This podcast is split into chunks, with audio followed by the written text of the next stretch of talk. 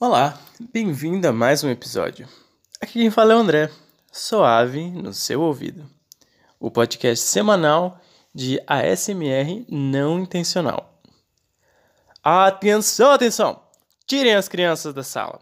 Esse programa vai destruir o futuro delas porque falo de uso de drogas, sexo gay, sexo em público, ser gado e pessoas que criticam meu programa sem mesmo ter me ouvido.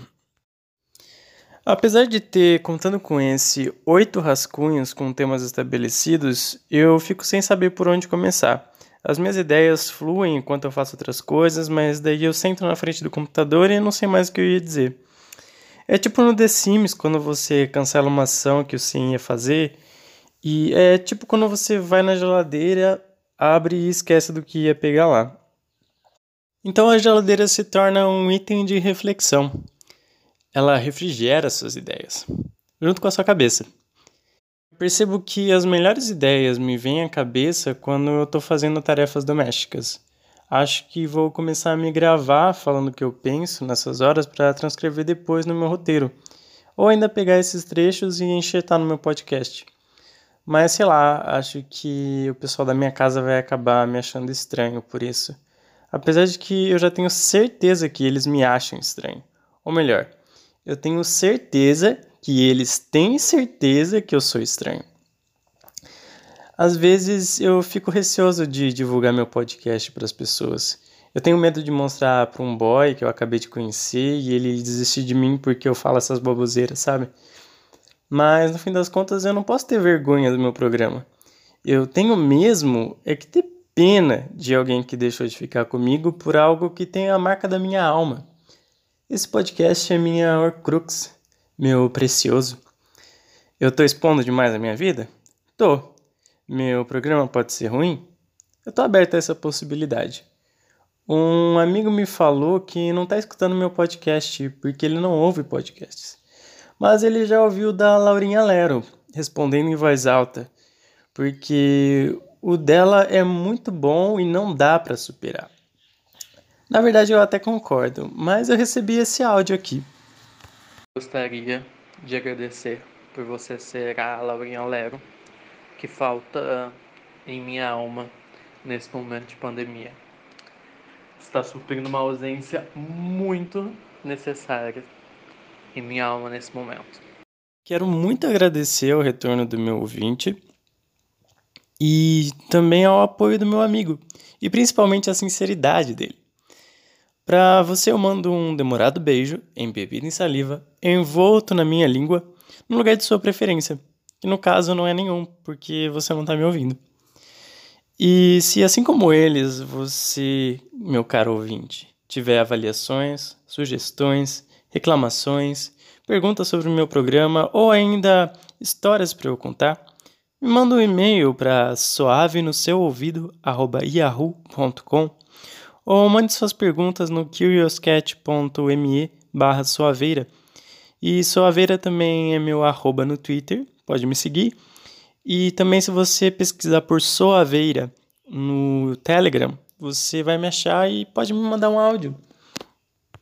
Antes de conceber esse programa, mesmo depois de pensar nas merdas que isso aqui podia dar, eu apertei o botão Estou ciente e quero continuar na verdade, estou ciente, quero continuar, me guiou a lugares muito inusitados. Porque é assim que eu vivo. Então, eu vivo histórias, por consequência, eu tenho elas para contar. Acho que eu posso começar pela minha história com meu ex. Convenientemente, eu já tinha escrito sobre nosso primeiro encontro e vou ler aqui. Saída da rodoviária. Vejo um rapaz de roupas joviais camisa regata estampada com a famosa boca de capa do álbum dos Rolling Stones, cavada a ponto de mostrar a maior parte do corpo, um corpo atlético. Shorts jeans bem curtos, cobertos pela camisa xadrez amarrada na cintura, cabelo preto, com cachos largos e olhos castanhos escuros. Cruzamos olhares. Desviei por timidez e também para passar a impressão de que não estava olhando. Olhei novamente, olhares recíprocos, desviando e voltando, sempre da mesma maneira. Ele levanta, anda como esperando pela carona, volta a olhar. Depois de um pouco, volta a sentar, mais próximo de mim, mas não tanto. Levanto e faço o mesmo movimento. Estamos na distância de uma cadeira entre nós. Fico nervoso. O que faço? O que faço? Nenhuma iniciativa verbal dele. Decido e dou um Oi, de onde você veio? Percebo cabelos e fios de barba grisalhos. Sua voz também ajuda a mostrar o que a sua forma física esconde, seus 40 anos. Ele diz vir de São Paulo, assim como eu. Conversa fiada, curta, de assuntos básicos e rápidos. Ator, paulistano, em Campinas para o churrasco numa chácara com amigos. Chega sua carona e tem que ir com pressa. Eu falo meu, so meu nome com um sobrenome que é incomum para que ele me encontre na rede social. Beleza, ele me achou lá e a gente trocou número. Começou a falar e foi legal. Então ele me convidou para ir na chácara com ele. E, pelo amor de Deus, ele podia ter abrido uma emboscada para me matar, esquartejar, jogar meus restos no córrego. Mas eu apertei, estou ciente que quero continuar. Mas para vocês acharem que eu não sou precavido, é, dessa vez eu mandei foto, nome e número dele para uma amiga, porque daí a polícia já teria de quem correr atrás. É, quando ele me chamou, ele avisou que o pessoal tava fumando maconha e bebendo, mas que ele tava de boa. Ao que eu respondi: Por mais que meus impulsos dionisíacos me chamem, eu quero ficar sóbrio junto contigo. é, eu fui, eu paguei 50 reais no Uber pra chácara, lá nos Quinto.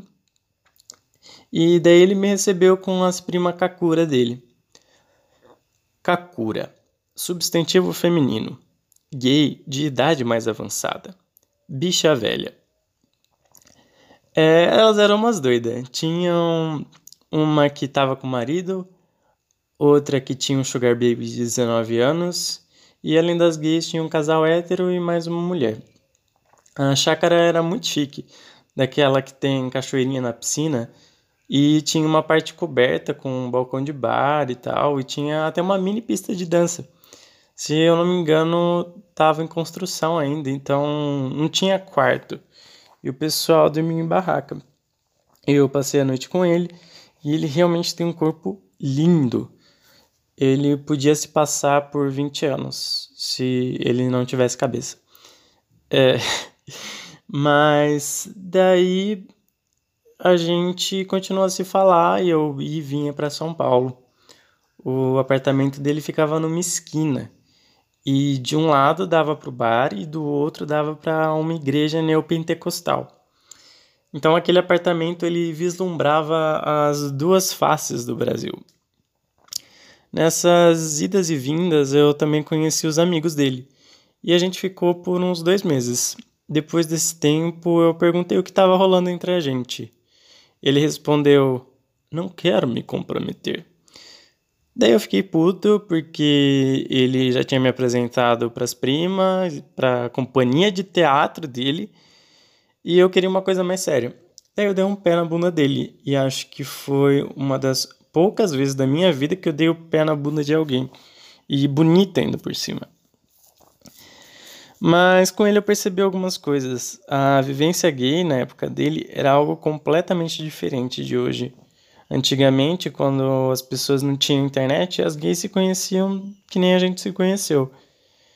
Já ouviram falar de banheirão, né?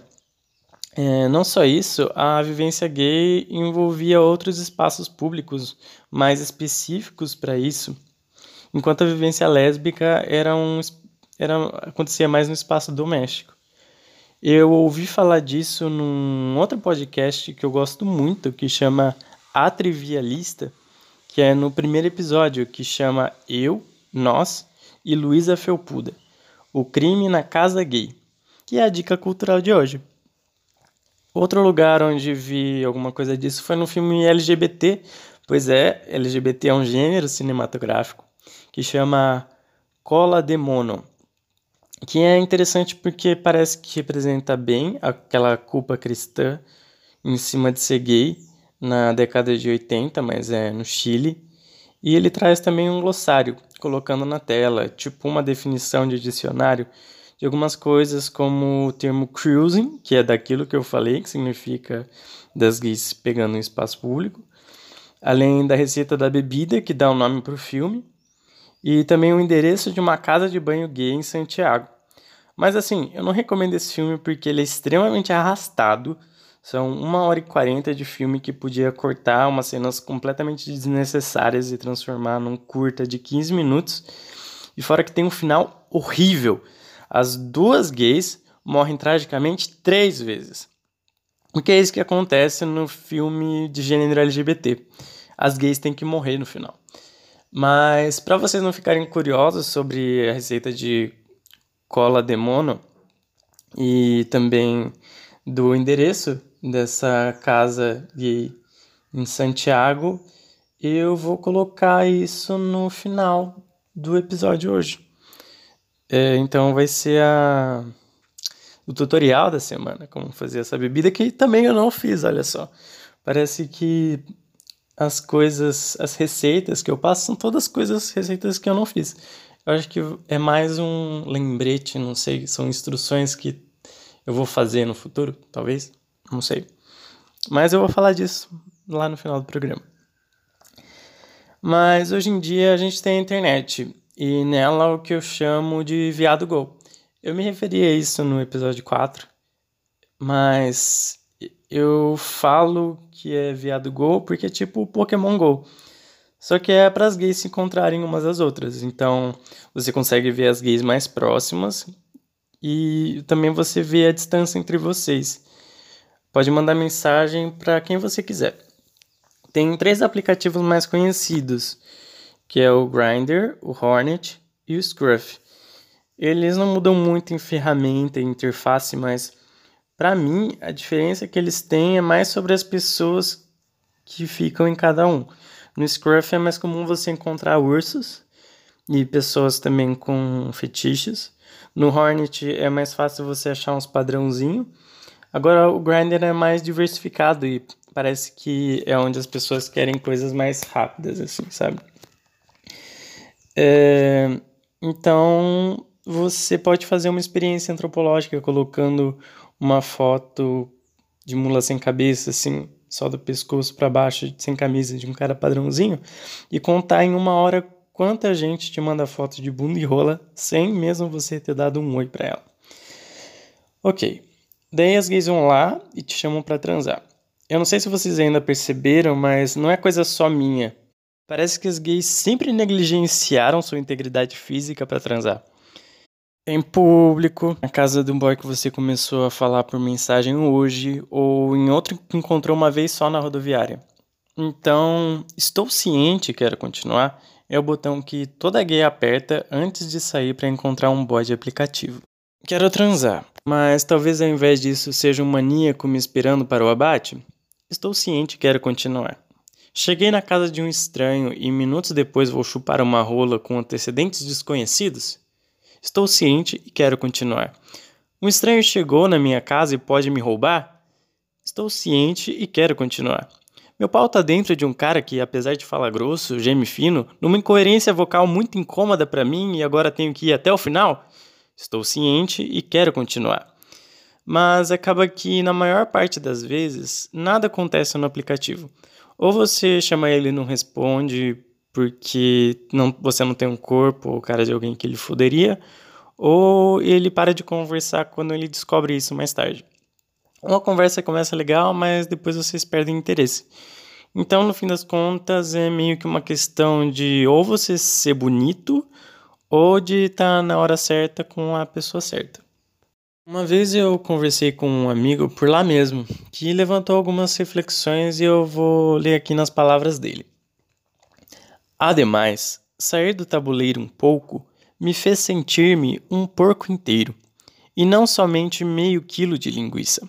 Certa vez mostrei este aplicativo para o meu pai e o tender também. Ele olhou e disse: Parece um açougue de maminhas, coxas e lombo. Daí comecei a pensar nesse lance de açougue virtual e me deparei com a representação de que os potenciais clientes querem usufruir de meio quilo de linguiça e não de um porco inteiro. O interesse é setorizado. Assim, tirei meu time de campo. É maravilhoso mostrar como as coisas acontecem no contexto de internet. Quase sempre caímos no lance de que só mudou o contexto e o tempo, mas os interesses e práticas são muito similares desde que o mundo é mundo.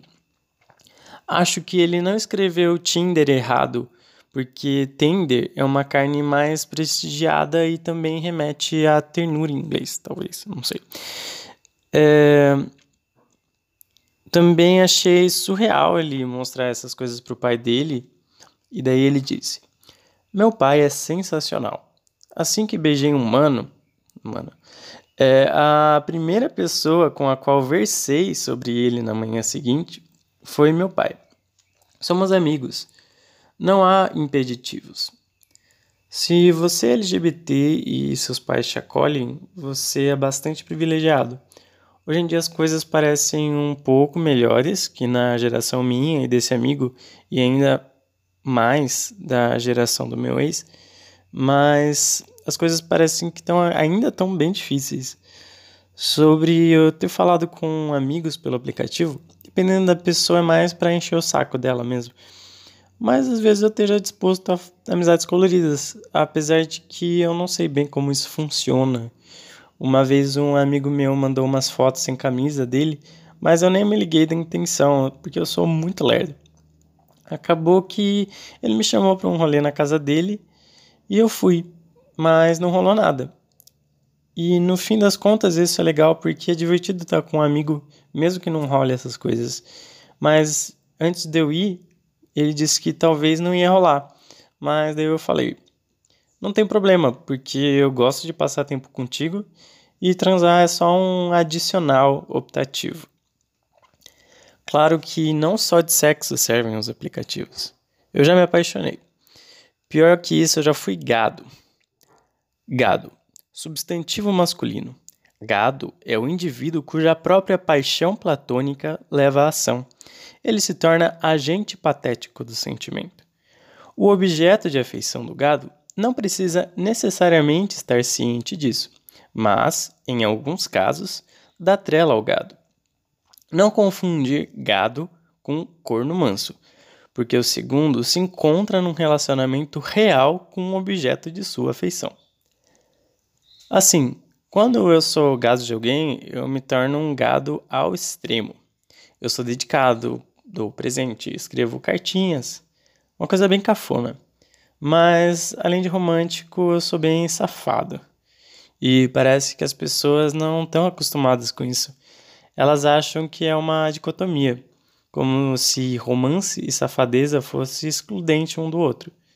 A sociedade não está pronta para alguém que ama e é safado ao mesmo tempo. Parece ironia querer viver um amor no século da putaria. Um dos últimos boys que eu era gado, agora é meu melhor amigo, porque eu fiquei apertando várias vezes consecutivas o botão Estou ciente, quero continuar, para ver até onde aquilo ia parar. E acabou bem. Agora ele é um dos meus maiores e mais assíduos ouvintes, que me dá um bom retorno sempre. E também ele conheceu a namorada dele por causa de mim. E, mas eu tô bem feliz pelos dois. Inclusive, o namorado dele é um web amigo melhor que ele, porque ele responde mais rápido as coisas no, no WhatsApp. Já que eu apresentei os dois, eu espero ser padrinho de casamento e padrinho dos filhos dele. Ou, se não for desse jeito tradicional, que me deem presentes bonitos. Parece que alguém me jogou uma praga, porque os últimos homens por quem me apaixonei, depois de ficarem comigo, praticamente se casaram com o próximo parceiro. Parece que é só eu me sentir um pouco mais emocionado com um homem para garantir para ele um parceiro sério logo depois. Tipo um show de abertura, sabe? Quando tem um artista bem menos relevante tocando antes do show principal. É, E, tipo, o pessoal pode até achar legal e tal, mas é só um esquenta, né? Tipo, eles não ligam. Daí eles estão esperando pro grande show. Então, minha paixão é tipo um show de abertura para casamentos. Isso podia até ser um tipo de programa de encontros. Bem-vindo ao programa Rala ou Rola, uma disputa pelo coração do André. Mas ele é quem perde, porque o grande sortudo vai lhe dar um fora e depois ganhará um relacionamento duradouro com outra pessoa. E aqui temos os pretendentes. Quem são vocês e por que devem ser escolhidos pelo André? Eu me chamo Lucas, tenho 27 anos e sou do signo de Libra. Gosto de transcender com meditação e quero trazer muita, muita luz para ele. Cruzei nossos mapas astrais e a gente tem, sabe, muita afinidade. E eu tirei no tarô para ver como vai ser se a gente ficar. E vai dar muito certo. Sou Matheus, tenho 23 anos, trabalho com cerveja artesanal. Gosto de andar de skate, tenho uma banda cover de Radiohead. Eu sou discreto, cuido do meu corpo, gosto de homens como eu. Acho que a gente se dá bem. Então, eu sou o Leandro Tavares, eu sou alagoano de Maceió, né? E eu trabalho com publicidade e propaganda. Tenho 30 aninhos, mas uma carinha de 29. E meu negócio mesmo é curtir uma otaquice, né? Pokémon GO, curtir um filme do Capitão América, né? Curtir um anime tipo Altena. Essas coisas assim, né? Quando eu era menino eu sofria muito bullying porque essa coisa de anime e otaku, né? Era meio considerado meio feio, né, na época, mas hoje em dia todo mundo curte, então digamos que eu virei popular depois que eu fiquei mais velho. É isso, eu gosto de curtir muito também um chamego. Um beijo. André, qual desses três pretendentes ganhou o seu coração? Foi uma escolha muito difícil. O Lucas é um cara todo espiritualista e fazer yoga faz ele tão flexível. O Matheus é tão gostoso. Olha esse bíceps e peitoral. A gente se tornaria um belo casal fitness. Fora que ele tem cabelos sedosos e uma barba bem aparada. E o Leandro, ele é tão fofo. A gente podia assistir anime juntos. E ele tem outra versão de Pokémon. A gente podia completar nossas Pokédex. E esse sotaque lagoano.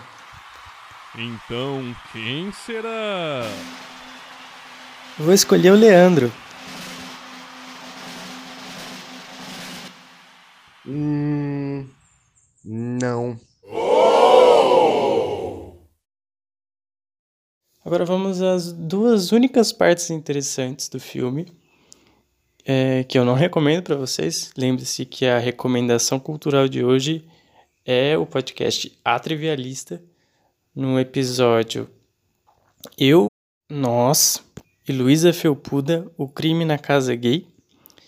É, mas vamos lá. Então, primeiro a, a sauna gay do filme, que ela se chama Banhos Prat, mas parece que ela foi fechada depois de 2012, depois de um crime, ou ainda talvez só seja fictício para o filme mesmo. Mas enfim, é, ficava, né, na rua Arturo Prat, 375. Agora eu vou mostrar para vocês a receita do cola de mono, que significa rabo de macaco em espanhol.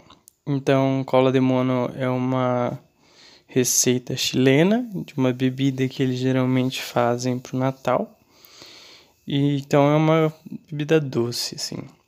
Então, do que você vai precisar? Você vai precisar de 1 litro de leite, 300 gramas de açúcar cristal, 300 ml de água, uma casca de, a casca de uma laranja, uma colher de sopa de essência de baunilha, 3 colheres de sopa de café solúvel, pau de canela, a gosto, 5 cravos da Índia, mas pode ser a gosto também, uma pitadinha de sal e 300 ml de aguardente. Então, o que você vai precisar fazer? Você vai precisar vai colocar na panela a água, a casca de laranja, a canela e o cravo, deixa ferver e daí então você coloca o açúcar e mexe até dissolver. Depois você coloca o leite e a pitada de sal. E depois de ferver, você desliga o fogo e acrescenta a essência de baunilha e também o café solúvel. Aí você mistura tudo bem e daí você deixa esfriar. Daí, quando a temperatura está morna para fina, fria, você coloca aguardente. Então, daí depois você coa a mistura. Então você guarda, deixa para esfriar e serve ela depois. Muito obrigado se você me ouviu até aqui e apertou o botão de estou ciente, quero continuar até o final desse programa. E esse episódio só foi possível graças à minha força de vontade e ao apoio dos meus amigos, que também me ajudaram a gravar e editar o sketch de hoje. Então, eu mando para vocês um demorado beijo, embebido de saliva, envolto com a minha língua, no lugar de sua preferência.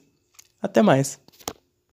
Ah, de bônus, eu vou falar para vocês qual é a descrição do meu perfil no Viado Go. Como cu de curioso. E se você veio aqui na descrição do meu perfil, foi por curiosidade, né? Já sabe. Emoji carinha de safado.